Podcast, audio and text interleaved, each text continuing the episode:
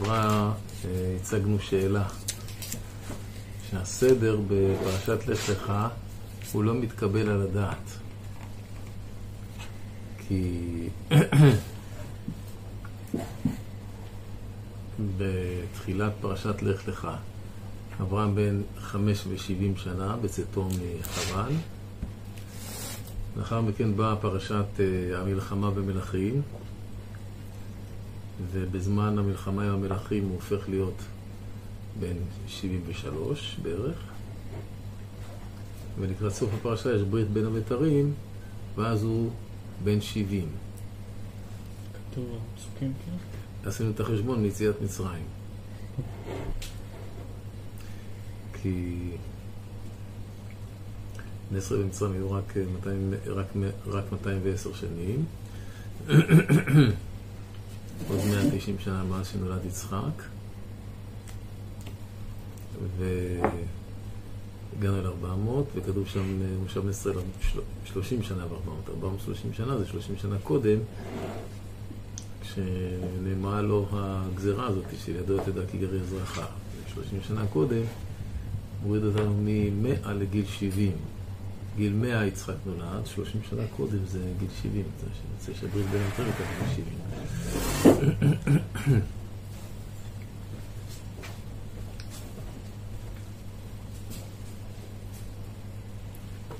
אז בשאלה הזאת אנחנו נשארנו, ועכשיו אנחנו ננסה להבין את המהלך הכולל שמתרחש כאן עם אברהם. את, השנים בתנ"ך הם גם היו 365 ימים בשנה? כאילו בזמניהם? כן. היה להם 12 חודשים. כן. איך, איך אברהם ידע לספור כאילו 12 חודשים? לפי השמש. אה, אבל איך הם ידעו מתי השמש... החודשים לא חשוב, אז השמש יודעים מתי היא חוזרת לאותו מקום. כן? ב... אפשר לדעת את זה? אתה לא יודע שיש לך קיץ, חורף, אביב, סתיו? לא, אני יודע, אבל איך אתה יודע ליפול על היום שזה בו היא משלימה את הסיבוב? אז אתה לא יודע. למה אתה צריך את אותו יום בדיוק? כי אז השנה שלך לא מדויקת. מה היום, שנה אחת זה יהיה 350, שנה אחת זה יהיה 370, שנה אחת... ככה זה אצלנו. זה חייב להיות לפי הירח, לא? לא, ממש לא. רוב העמים סופרים לפי השמש, לא לפי הירח.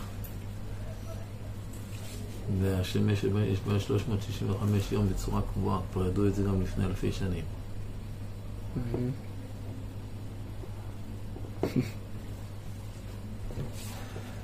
אז אנחנו, מתחיל, אז אנחנו חוזרים עכשיו ל... אנחנו נעשה כאן כמה מהלכים.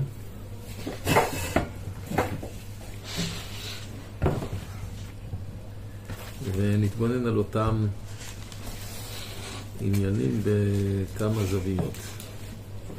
אז אנחנו מסתכלים עכשיו בפרק י"ד.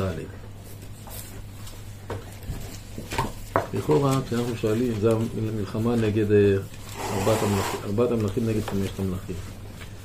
אנחנו שואלים מה העילה למלחמה, מה כתוב?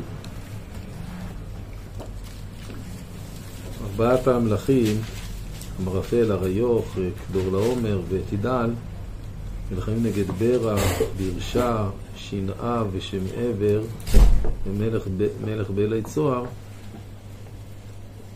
כי 12 שנה הם עבדו את כדור לעומר, ו-13 שנה מרדו, ו-14 שנה בא כדור לעומר. אז, אז הם מרדו בו. בדרך הם uh, מכים את כל מי שעומד בדרכם, ויכו את רפאים בהשתרות קרניים, וזזים להם ואת הימים בשווה קרייתיים. הם הולכים בעבר הירדן, בצד המזרחי, והורגים את כל העמים, מנצחים את כל העמים שיש שם. ואת אחורי בהררם שעיר, עד אל פרן, זאת אומרת יורדים מהצפון אל הדרום, אשר על המדבר, ומגיעים לקדש, ויבואו אל אם משפטי קדש בנגב, קוד כוס דה עמלקי. גם אתם רואים, יושב בחצצון תמר. חצצון תמר זה עין גדי.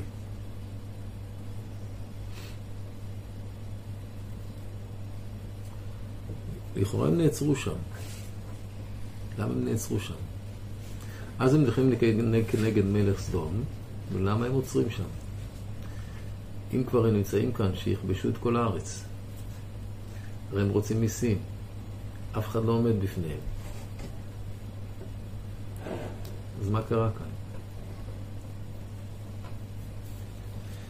איפה היה סדום ועמורה, האם זה באמת היה בצד הדרומי של ים המלח דהיום, או בצד הצפוני, אפשר להתווכח על זה.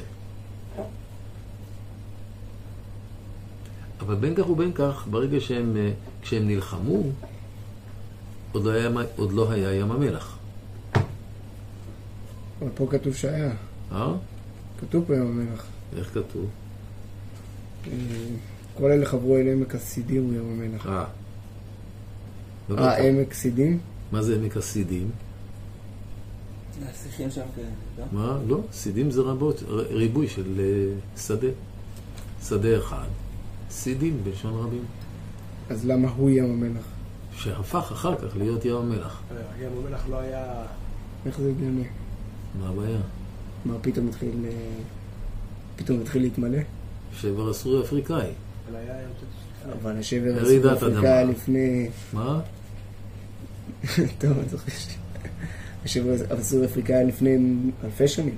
עשרות אלפי שנים. מיליוני שנים. לא אכפת לי, נכון, היה.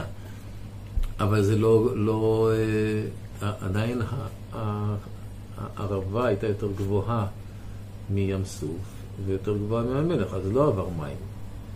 ואז בזמן של סדום היה רעידת אדמה גדולה, זה נפתח, זרם גדול של עבר מים סוף לים המלח, וכיסה את כל, את כל עמק הסידים. זאת אומרת, את כל השדות שהיו שם. זה ים המלח נוצר מפיפת סדום? בזמן של הפיכת סדום, כן. איך זה מסתדר, לא הבנתי איך זה מסתדר מבחינת הספירה של השנים. זה לא אמור להיות לפני מיליון שנים. ים המלח לא לפני מיליון שנים. למה לא? למה ים, כן? אה, קראו לזה ים אה, טטוס, לא? משהו כזה. זה דבר אחר, זה ים, ימה ענקית שכיסתה שטחים מאוד נרחבים, שמתי שנסוגה אחורה, נסוגה אחורה, זה לא קשור לים המלח. אבל נשאר מאז ים המלח, לא? מי אמר? היית שם? אני לא הייתי. אז אני לא יודע. לא, חוקרים, כאילו. החוקרים היו שם? מה זה קשור? מאיפה הם יודעים? גם בהר סיני לא הייתי. אה? גם בהר סיני לא הייתי. בסדר, יש לי עדות. יש להם את הגז הזה שם. אבא שלי ואבא סבא שלי הגיעו עד הר סיני. לא. חוקרים זה רק השערות. המחקר בתנ"ך לא טועים במקרה הזה? מבחינת ים המלח? לא יודע, זה השערות, מה, מאיפה הם יודעים? אין להם שום... אפשר להבין מפה חד משמעית ביסוס. ים? מה? אפשר רש"י, להבין. מה שאני אומר לכם זה לא אני, זה רש"י אומר. חז"ל אמרו את זה, רש"י מבין מהמדרש. בזמן הפיכת סדום, אבל רואים את זה, למה? תסתכלו כמה פסוקים קודם לכן, בפרק י"ג.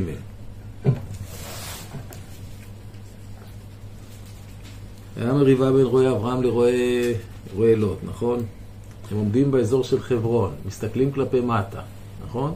מה הם רואים? אומרת כל כיכר הירדן, כי כולם משקה לפני שחט השם את סדום ואת- את עמורה. מה זה כולם משקה? מה, מאיפה זה בא? משקה? כולם משקה. מה זה כולם משקה? ים. מה? ים המלח זה כולם משקה? לא. לא. זה. ים המוות, לפי מה שידוע היום. לא היה שם ים, היה שם נחלים, וזה מאוד פשוט. היה את הירדן, כי עוד לא היה סכר דגניה, היה את אה, מעיינות עין פשחה, ספיקה מאוד גדולה, היה את נחל ערוגות, לפני שקיבוץ עין גדי לקח את כל המים, ועשה שם איזה מחזור, בשביל שיראו שיש קצת מים בנחל. אה, נחל דוד, מצד שני היה את נחל ארנון, לפני שחו- שהירדנים תפסו אותו במאגר גדול, נכון? כן. היה את נחל זרד, כי כולם משקה. ומה התיאור? כגן השם, כארץ מצרים. גשם לא ירד שם, אבל זה היה כמו ארץ מצרים, כמו ארץ מצרים, שהנילוס משקה כל הזמן, בלי גשם. וזה גן השם, גן עדן. בסדר, רק הנחלים. נכון, לא. כתוב עמק הסידים. זה עמק שהיה כולו מלא שדות. זה עדיין היה הנקודה הכי נמוכה. אה? זה עדיין היה הנקודה הכי נמוכה. יכול להיות, כאילו באזור הזה, לאו דווקא. כן, בהחלט יכול להיות, אני לא יודע אם נמוכה כמו היום, אבל הייתה בהחלט נמוכה, בקעת הירדן, זה מה שאמרתי, זה שבר הסורי אפריקאי. אז היה את אה, הפיכת סדום ועמורה, וכתוב שהקדוש ברוך הוא שלח גופרית ואש מן השם, גופרית זה מלח. טיילתם בהר סדום? גוש אחד ענק של מלח. זה גוש ענק של מלח, מטאורית של מלח שירד, והמליח את כל אה, ים אילת, שהוא במליחות רגילה, והפך אותו לים המלח. מתי? במהפכת סדום ועמורה. אבל האמת אני שמעתי דברים אחרים. מה זה? אני האמת שמעתי דברים אחרים. שים המלח בכלל התחיל כשלוחה של ים התיכון לכנרת, ומהכנרת הוביל לים המלח. הדמיון יכול לעבוד שעות נוספות. לא, לא, אני, לא לא משהו שאני אני אומר, כאילו, כל מה שאנחנו אומרים זה השערות, האם זה נכון או לא נכון? לא יודע. אני לא הייתי שם, גם הם לא היו שם. הם אומרים השערה אחת, אני אומר השערה אחרת. רק מה שאני אומר זה מה שרש"י וחז"ל אומרים. בסדר. הם לא מתחשבים בתנ"ך, יש להם אמצעים אבל. דווקא האמת הוא היה חרדי. אין להם אמצעים. אין להם אמצעים. יש להם אמצעים ממתי ים המלח קיים? יש הוכחות. מה? יש הוכחות. אני חושב שיש... לא, יש הוכחות כאילו שהיה שם ים. ממתי? ממתי ההוכחות? לא, ממתי ההוכחות שהיה שם ים? לא, בבא, מצאו אה, דברים שמתאימים לים, שהיו בים. שם. כן, אני אומר זה מזמן, סדום ועמורה.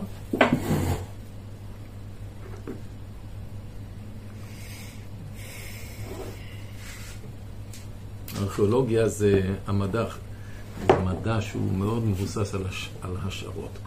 יש שם חלקים שהם יותר אה, מדויקים ויש חלקים שהם פחות. החלקים המדויקים זה החלקים שמתבססים על ממצאים של אה, חרסים וכדומה, כי יודעים כל תקופה היסטורית איזה סוג של חרסים השתמשו.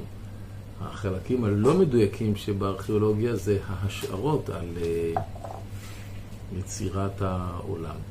אז יותר טבע. זה פחות נראה לי... גיאולוגיה, זה לא ארכיאולוגיה, זה יותר גיאולוגיה. אין, אין אה, כל הוכחה. השערות, מדי פעם משתנות. אין אין לנו בעיות עם ההשערות, אנחנו יכולים להסתדר איתן, אבל גם אה, זה לא תורה מסיני. זה איפה שזה מסתדר, זה מסתדר, כאילו. איפה שזה מסתדר, תעשו. אני, אין, לי, לא, אין לי בעיה לקבל את זה, גם אין לי בעיה לא לקבל את זה, כי אין כאן שום אמת אה, מוכרחת, זה בסך הכל השערות.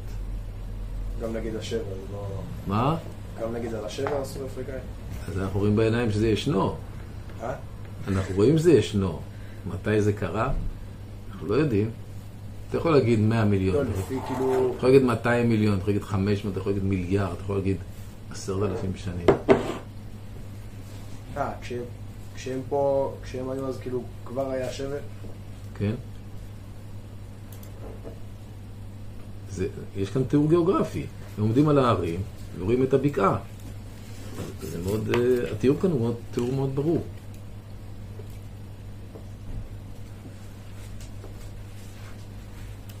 וגם התיאור הוא שזה עמק שכולו מלא שדות, וגם יש סיבה למה הוא כולו מלא שדות. קרקע פוריה, ונהרות המון מים, כמו מצרים.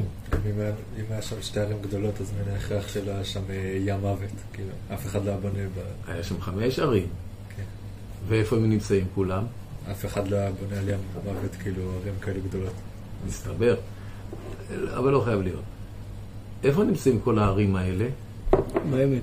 אה? בעמק, ב... מתחת לפני המים. אם יעשו חפירות ארכיאולוגיות בקרקעית ים, ים המלח, ימצאו שם את חמשת הערים האלה. אני חושב שהמלח אכל הכל. מה? אני חושב שהמלח כבר אכל הכל. מי יודע. לא, יש דברים שהמלח לא אוכל. זהב. אז את כל התכשיטים מהזהב אפשר יהיה למצוא שם. זהב זה מתכת אצילה, אז, אז ה... אין- הקורוזיה לא פוגעת בה.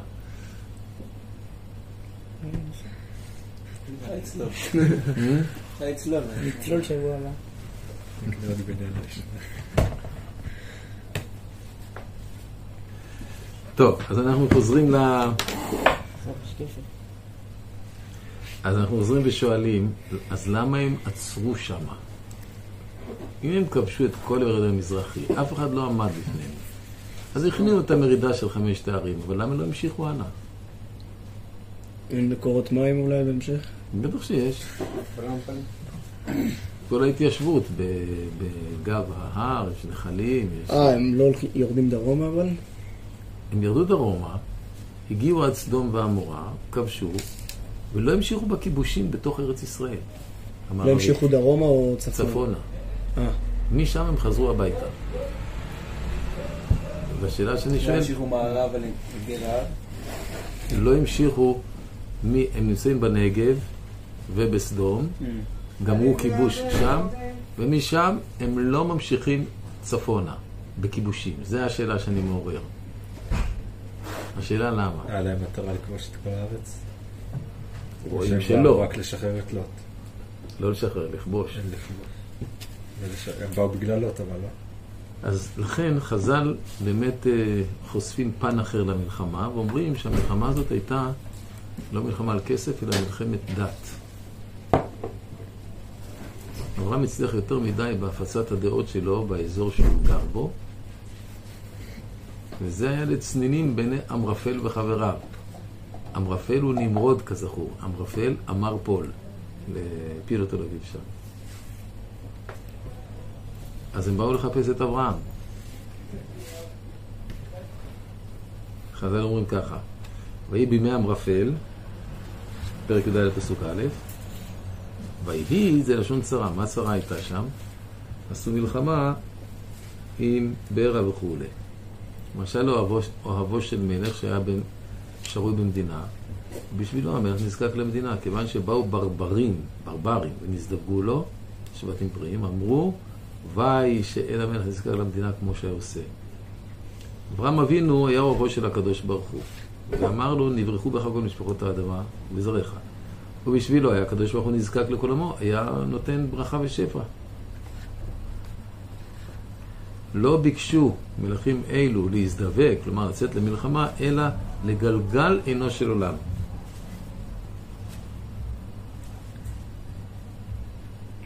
וישובו אל אין משפט יקדש. למה קדש מכונה בשם אין משפט? עין שעשתה מידת הדין בעולם, ביקשו לשם אותה. אז, אה, אז למה הם הפסיקו? הם תפסו את לוט, ולוט היה דומה לאברהם, כי אברהם היה דוד שלו. הם חשבו שהוא אברהם.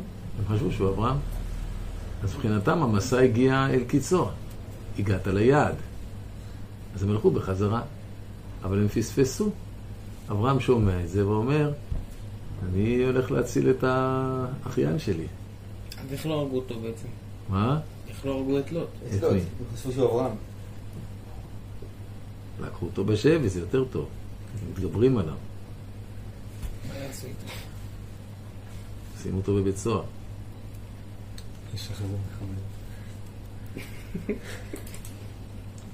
טוב, המשך הסיפור, אברהם שומע.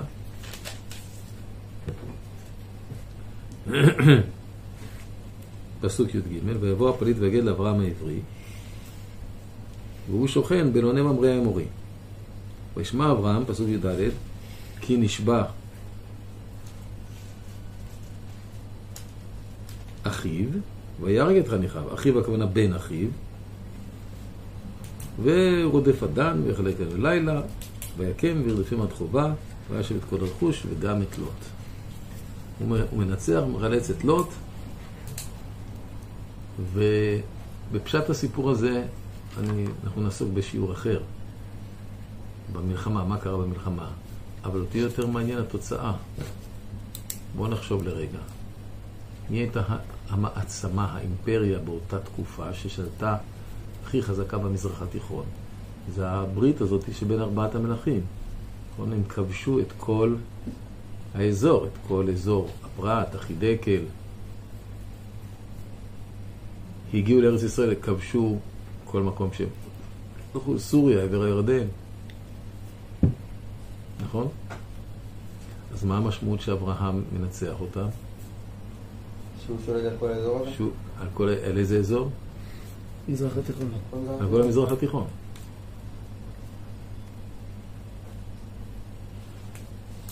זה מהפכני. אז אם כך, הניצחון של אברהם מוטט אימפריה, ונשאר חלל ריק. מה ההיגיון אומר? מישהו אחר יתפוס את ומי? אברהם. אברהם. לכן התיאוריה שלי אומרת שאברהם תפס מנהיגות והפך להיות המלך. איפה? בכל אזור, אזור הפרת והחידקל. אז באמת, בגיל 70, הוא באמת יצא מחרן לארץ ישראל. בגיל 73 הוא נלחם נגד המלכים. ואז הוא מנצח. בעקבות הניצחון מה הוא עושה? חזר לאשור בבל. ועכשיו במקום שנמרוד הוא המלך, אברהם הוא המלך. למה הוא חוזר לשם? ההזדמנות הטובה ביותר שיש לו להפיץ את דעת השם, הפעם בתור מלך. נכון? זה, זה בעצם מתאים ליעד שלו, לקרוא בשם השם. רק בהתחלה הוא קרא בשם השם בתור יחיד. עכשיו הוא מלך העולם.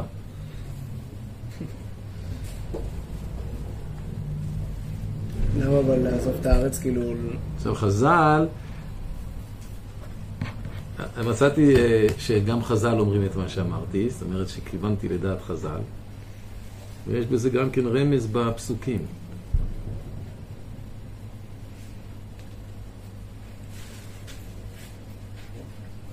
אני קורא עכשיו פסוק י"ז: ויצא מלך זום לקראתו אחרי שובו מהכות את כדור לעומר ואת המלכים אשר איתו אל עמק שווה הוא עמק המלך. מה זה? עמק שווה הוא עמק המלך. איזה מלך? ואיזה שווה? אברהם?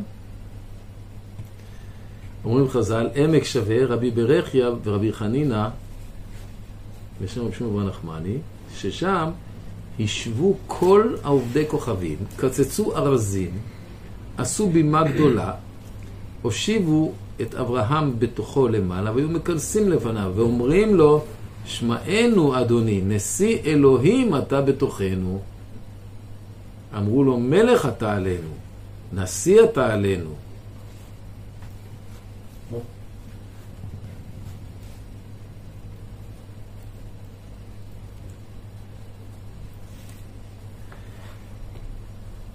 רש"י אומר, על פסוק י"ז,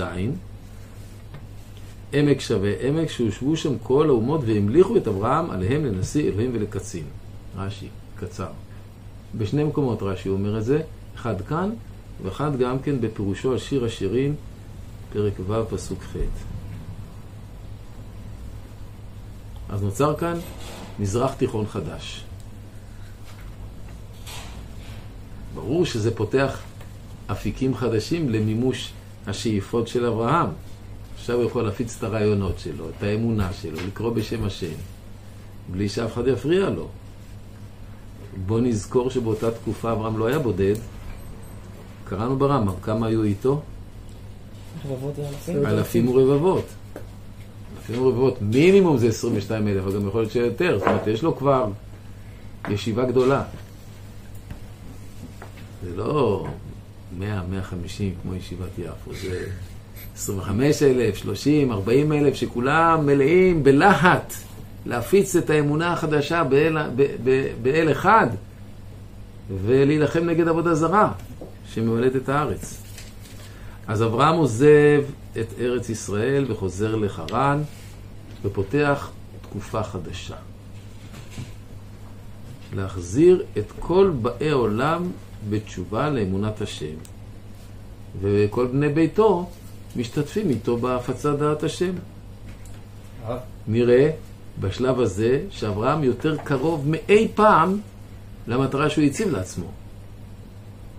נכון? לשנות, אני ואתה נשנה את העולם. אברהם הצליח, מצליח.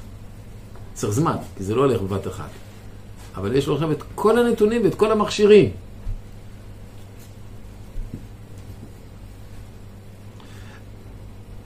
ואז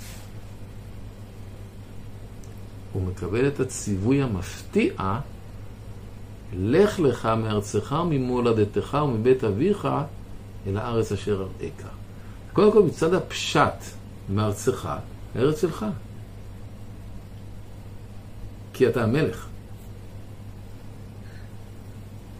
כפשוטו, ממולדתך.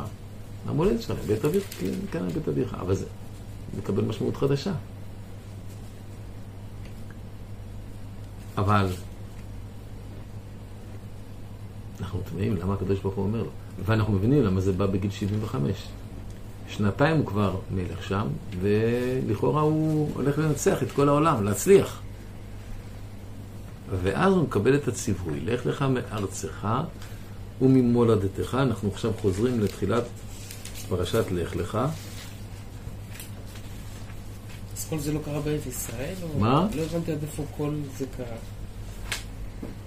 כל... כל המלחמה וחטיפת לא, היא קרתה בארץ ישראל. בארץ ישראל הוא רדף עד- עד דן.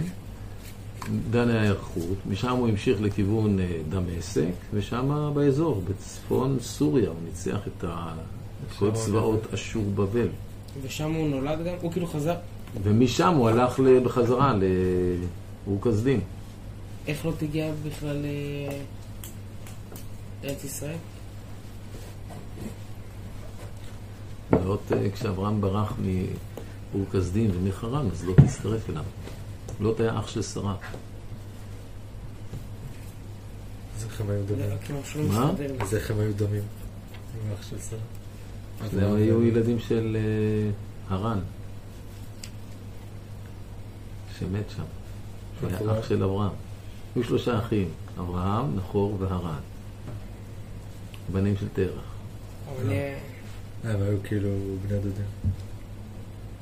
כן, אברהם היה דוד של, הוא היה דוד של שרה ודוד של לוט. זה אח של אשתו. כן. אבל אני האמת לא הבנתי איך, איך, כאילו, זה מסתדר. איך זה מסתדר? מה, מה קשה לך? אברהם נולד ב... בחרן. וזה אבל עסקנו בפעם שעברה. אז אה, בוא נשאיר את זה לאחרי השיעור כדי ש... מה? לא יודע אם אני זוכר. אז אחרי השיעור נחדש לך את המשפחולוגיה.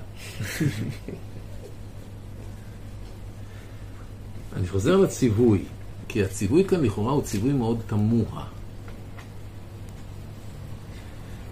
גם ארץ כנען שלו, לא? מה? גם ארץ ישראל היא שייך לאברהם. כן.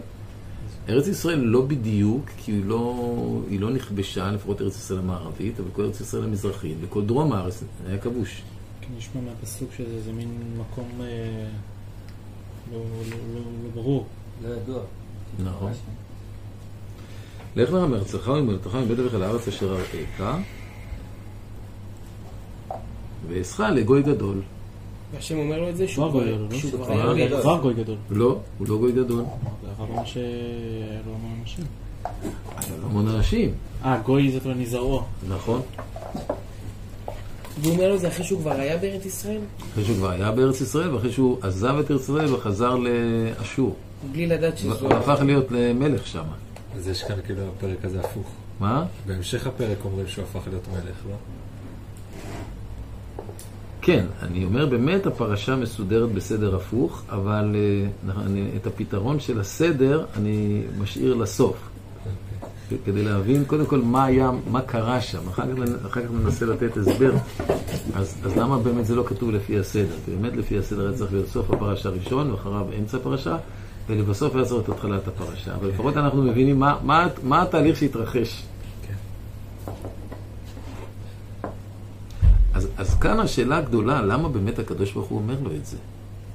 כי לכ- לכאורה הקדוש ברוך הוא עושה לעצמו גול עצמי.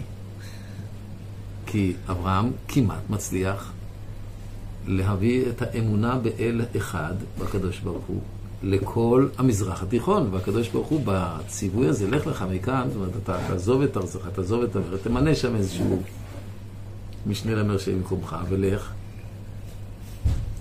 הוא לכאורה ממש פועל נגד המגמה של אברהם, שהיא המגמה בעד הקדוש ברוך הוא. למה הקדוש ברוך הוא עושה את זה? אבל פה כשהוא אומר לו לך הוא לא נמצא, איפה הוא נמצא? הוא נמצא באשור? כן? הוא גזלים. אבל למה הוא הלך למלוך ב... באור כסדים? כי הוא לא רצה לתקן? עולם במלכות שדי. כאילו דרך אשור הממלכה הייתה יותר מצליחה? כל המזרח התיכון, העמים הכי מפותחים, הכי גדולים, הכי מ- מרובים, היו שם. באשור? כן, Mm. נקרא לזה הסהר הפורה, ככה זה נקרא. הוא שלט על כל השר פה. והוא שלט על כל הסהר הפורה, נכון? אז למה הקדוש ברוך הוא אומר לו להפסיק עם זה? ש... לא, אז, לכאורה הרמז נמצא ב"ואעשך לגוי גדול". מה? לא הבנתי את ה... זה כתוב, המ- המלחמה כתוב אחרי שהוא אומר לו לך לך. נכון? אז אתה עכשיו חוזר על השאלה שלו. לא אולי פספסתי, אולי לא הבנתי. אמרתי, אני משאיר לסוף את ה... אני בונה כאן איזשהו מהלך שלא, כרגע הוא לא מתרץ. ואני אומר, באמת, סוף הפרשה היה בהתחלה, אמצע הפרשה היה לאחר מכן, ותחילת הפרשה היה רק בסוף. ואני משאיר את זה בתור סימן שאלה באמת, אז למה באמת הפרשה לא מסודרת, האירועים בפרשה לא מסודרים בצורה הכרונולוגית שלהם? אני משאיר את השאלה הזאת לסוף. ואני חושב שאתם תוכלו לתת את התשובה בעצמכם כשנגיע לסוף. יש הרבה מקומות שזה ככה, שהכרונולוגיה ממש הפוכה. כן, בתנ"ך. כן. כאילו, ליהדות אין אה, שום רצון לשלוט בכל העולם, לעשות את כולם יהודים. בגלל זה הוא החזיר אותו אחורה. למה, למה אין לנו רצון? בטח שאנחנו רוצים. למה? רוצים לתקן את כל. העולם, מה? לא אכפת לנו לא מ... רוצים לייעד את כולם, לא, לגייר את כולם. לגייר- אז עוד לא היה יהודים. זה בסך הכל להחזיר אותם לאל אחד, מה? אבל אני אומר, נגיד, היום, אנחנו לא רוצים שכל העולם יהיו יהודים. אז אז זה היה שונה, הוא רצה שכל העולם יהיו יהודים. זה לא יהודים, אז לא היה יהודים. שכל העולם. יאמינו באל אחד. רוצים שכל העולם יהיה בני נוער. גם הוא בסך הכל היה לו שבע מצוות בני נוח פלוס מצוות מילה. זהו. רגע, הרב, כשהוא חוזר למי הוא כסדים לארץ ישראל, כאילו, בהלך לך זה הוא לבד, בלי כל העשרות אלפים, נכון? מסתבר שהוא לוקח איתו את הנאמנים שלו, שמצטרפים אליו. זה עשרות אלפים, כאילו? אולי חלק מהם הוא משאיר שם, אבל uh, מסתבר שהוא לוקח איתו, כן. אני חושב שהסוד של הדבר הוא באמירה של, של הקדוש ברוך הוא, למה? הוא אומר, ואעשך לגוי גדול. כי עד עכשיו, דרך ההשפעה של אברהם הייתה השפעה על יחידים. ככה לשון של הרמב"ם. היה מודיע לכל אחד ואחד כפי דעתו. עד שמחזיר אותו לדרך האמת. לדרך הזאת יש מעלה מאוד גדולה, כי כל אחד לומד לפי היכולת שלו, לפי ההבנה שלו. אחד המרבה, אחד הממית.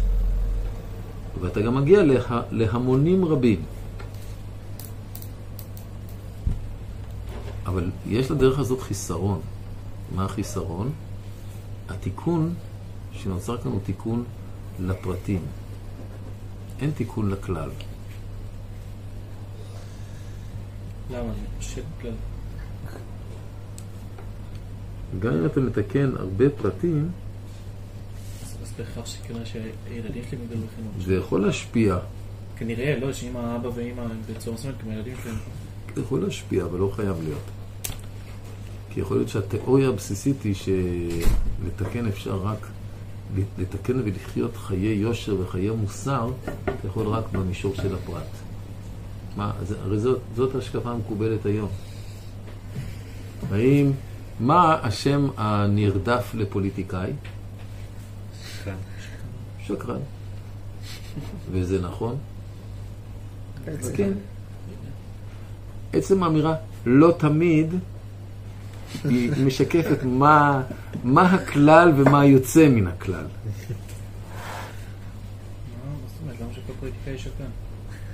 אני גם שואל, אבל עובדה. עובדה, מה נעשה?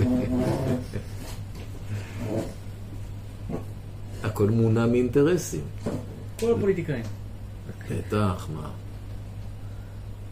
מה זה, מלא אנשים?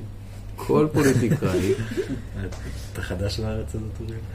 כל פוליטיקאי, לא, כל- כשהוא מתחיל לעשות מהלך, כל יומיים שלושה, הוא מזמין סקר, האם זה מעלה לו את מספר הקולות או לא.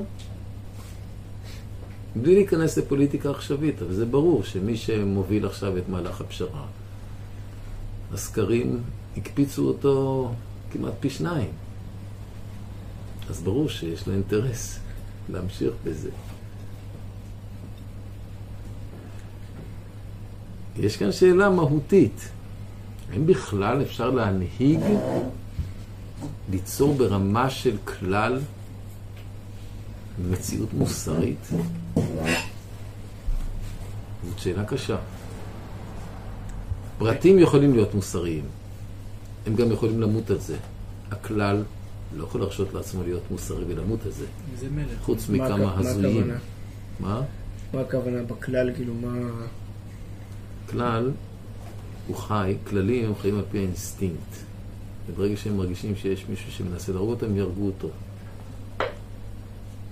בצורה... בלי מוסר, בלי מוסר, כאילו מאינסטינקט. כן? הרב, אבל ברגע ש... וממילא זה גולש לכל ההתנהגות הכוללת. ברגע שאברהם נהיה מלך, אז הוא נותן כאילו מערכת חוקים. אז כן הוא...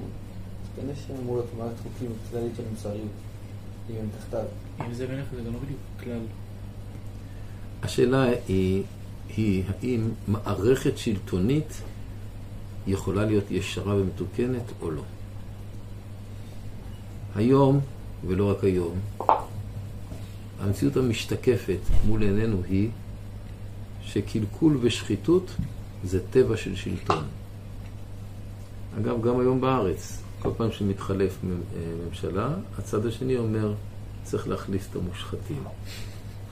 האם הם צודקים או לא, תלוי בסיפור שאתה מספר. כל צד בטוח שהוא צודק.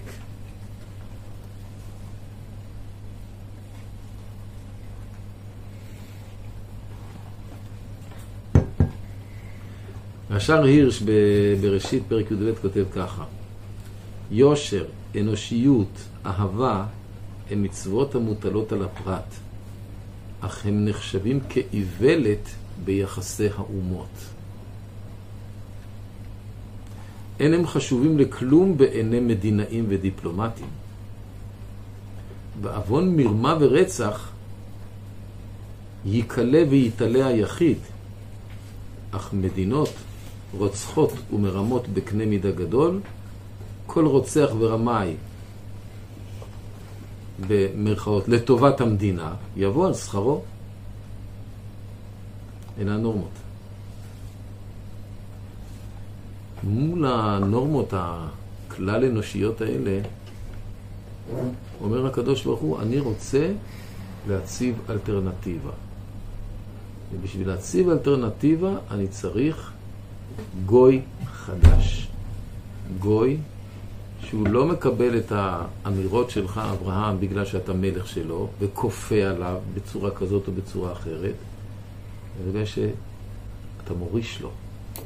כי ידעתיו, למען אשר יצווה את בניו, לשמור את דרך השם, לעשות צדקה ומשפט. ואז מאחד, משניים, מעשר, מעשרים, ממאה, מאתיים, מאתיים אלף ושני מיליון, הולכת ונוצרת אומה שלמה ששואפת לצדק ומוסר, עם ישראל. למילואה, הרב קוק כותב בספר אורות, בראשית מטעו של העם הזה, ואת השלטון הכביר של האליליות וטומאתה, רעותה, נתגלתה שאיפה להקים ציבור אנושי גדול אשר ישמור את דרך השם לעשות צדקה ומשפט. ולמילוי השאיפה הזאת צריך ציבור שיהיה עם מדינה פוליטית, סוציאלית, ברום התרבות האנושית, עם חכם ונבון, גוי גדול.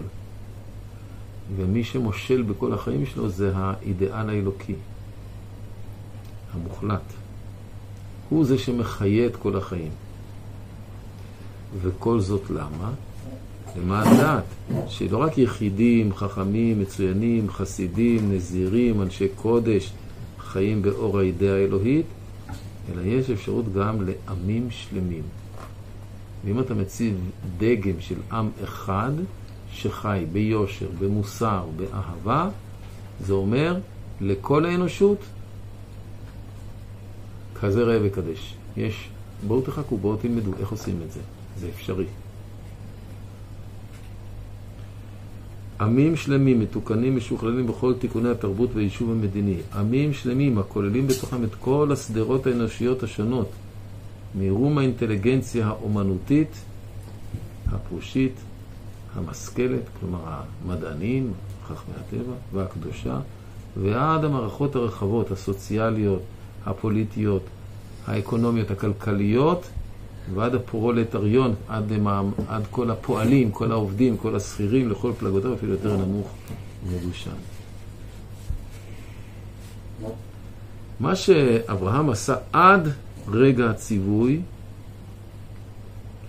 הוא נתן דוגמה אישית איך יחיד יכול לחיות בצורה של יושר, של מוסר, של טהרה, לאור האידאל האלוקי. ומה שהקדוש ברוך הוא אומר לו, מכאן ואילך אתה עוזב את המשימה, למרות שאתה כאילו מפסיד, אתה כאילו אה, נסוג אחור, אבל זה נסיגה, ירידה לצורך עלייה. כי אתה עוזב את חרן, הולך לארץ ישראל, כי בארץ ישראל שמה צריך לטעת את העם החדש. גוי גדול. גוי גדול, בספר דברים, מי גוי גדול, אשר לא אלוהים קרובים אליו, קשים אלוקינו בכל קוראינו אליו, תפילה. בכל קוראינו אליו, אנחנו מתפללים, עם שמתפלל. ומי גוי גדול, אשר לא חוקים ומשפטים צדיקים ככל התורה הזאת, תורה. שני הצדדים של המטבע, האחד שמאפיינים את עם ישראל.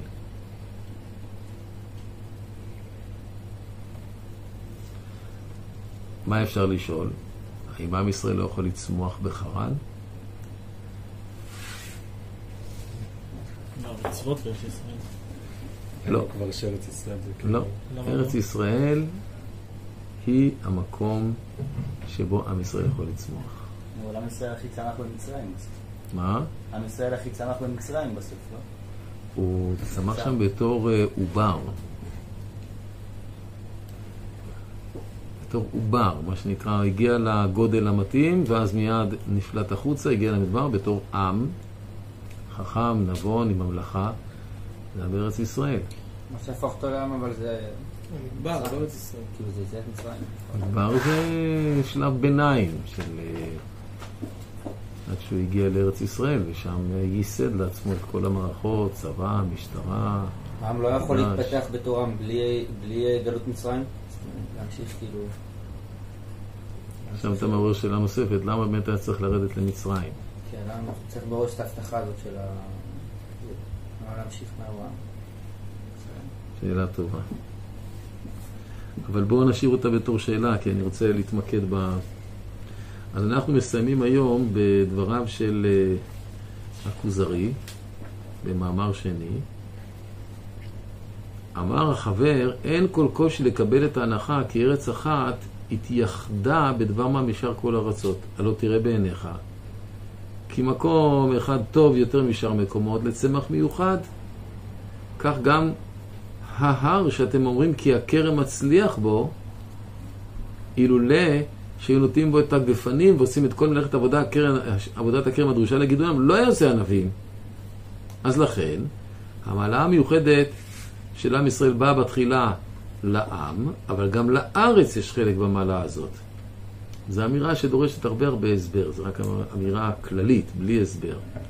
אולם שלא ככרם עושה ענבים גם במקום אחר, אין עם הסגולה יכול להידבק בעניין האלוהי, כי אם בארץ הזאת. עכשיו אני עושה פר, פסק זמן, ושואל אתכם, וזה אנחנו נסיים היום, אז תסבירו לי, למה הסדר הפוך בפרשת לך לך? למה לא מסדרים את הדברים כפי שהם היו באמת בתוך המציאות? מבחינה כרונולוגית.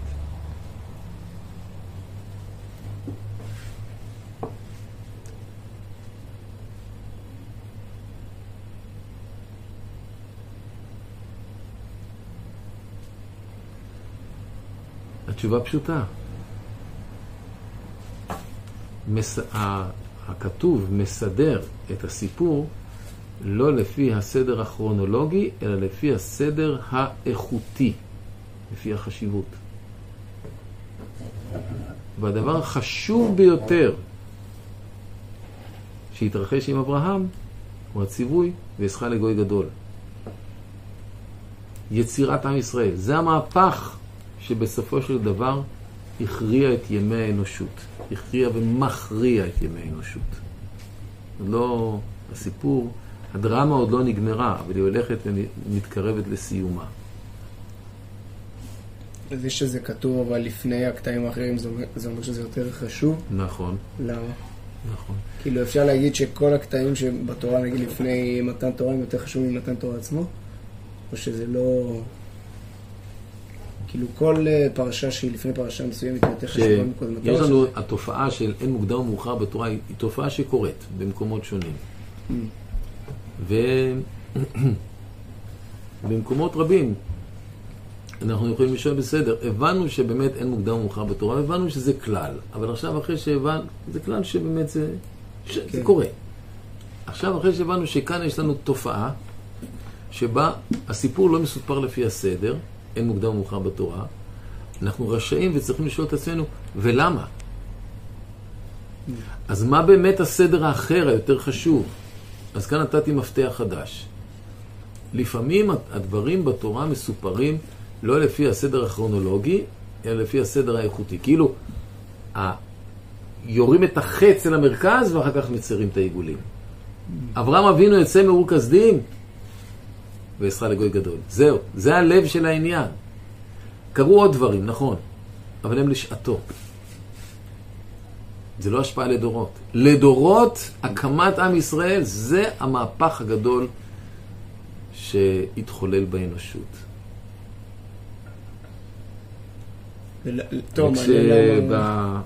בהקשר של אה, יום השואה, שזה עתה יצאנו ממנו, כשהוא שאל, אה, כמדומני הימלר, שאל את היטלר, מה אתה רוצה מהיהודים? אז הוא אמר, הם המציאו את המוסר. אני והם ביחד לא יכולים להסתדר בעולם. והוא צדק, בשני הדברים.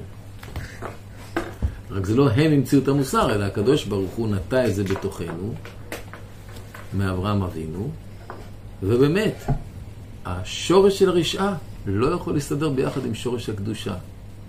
ולכן, למרות שבאמת בסיפור הזה, אז uh, הוא הצליח לעולל uh, פגיעה קשה מאוד בעם ישראל, אבל בסופו של דבר, עם ישראל ניצח.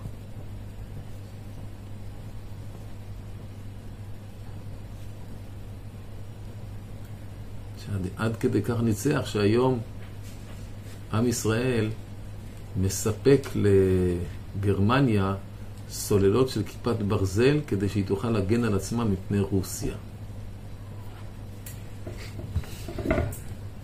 אי אפשר להאמין.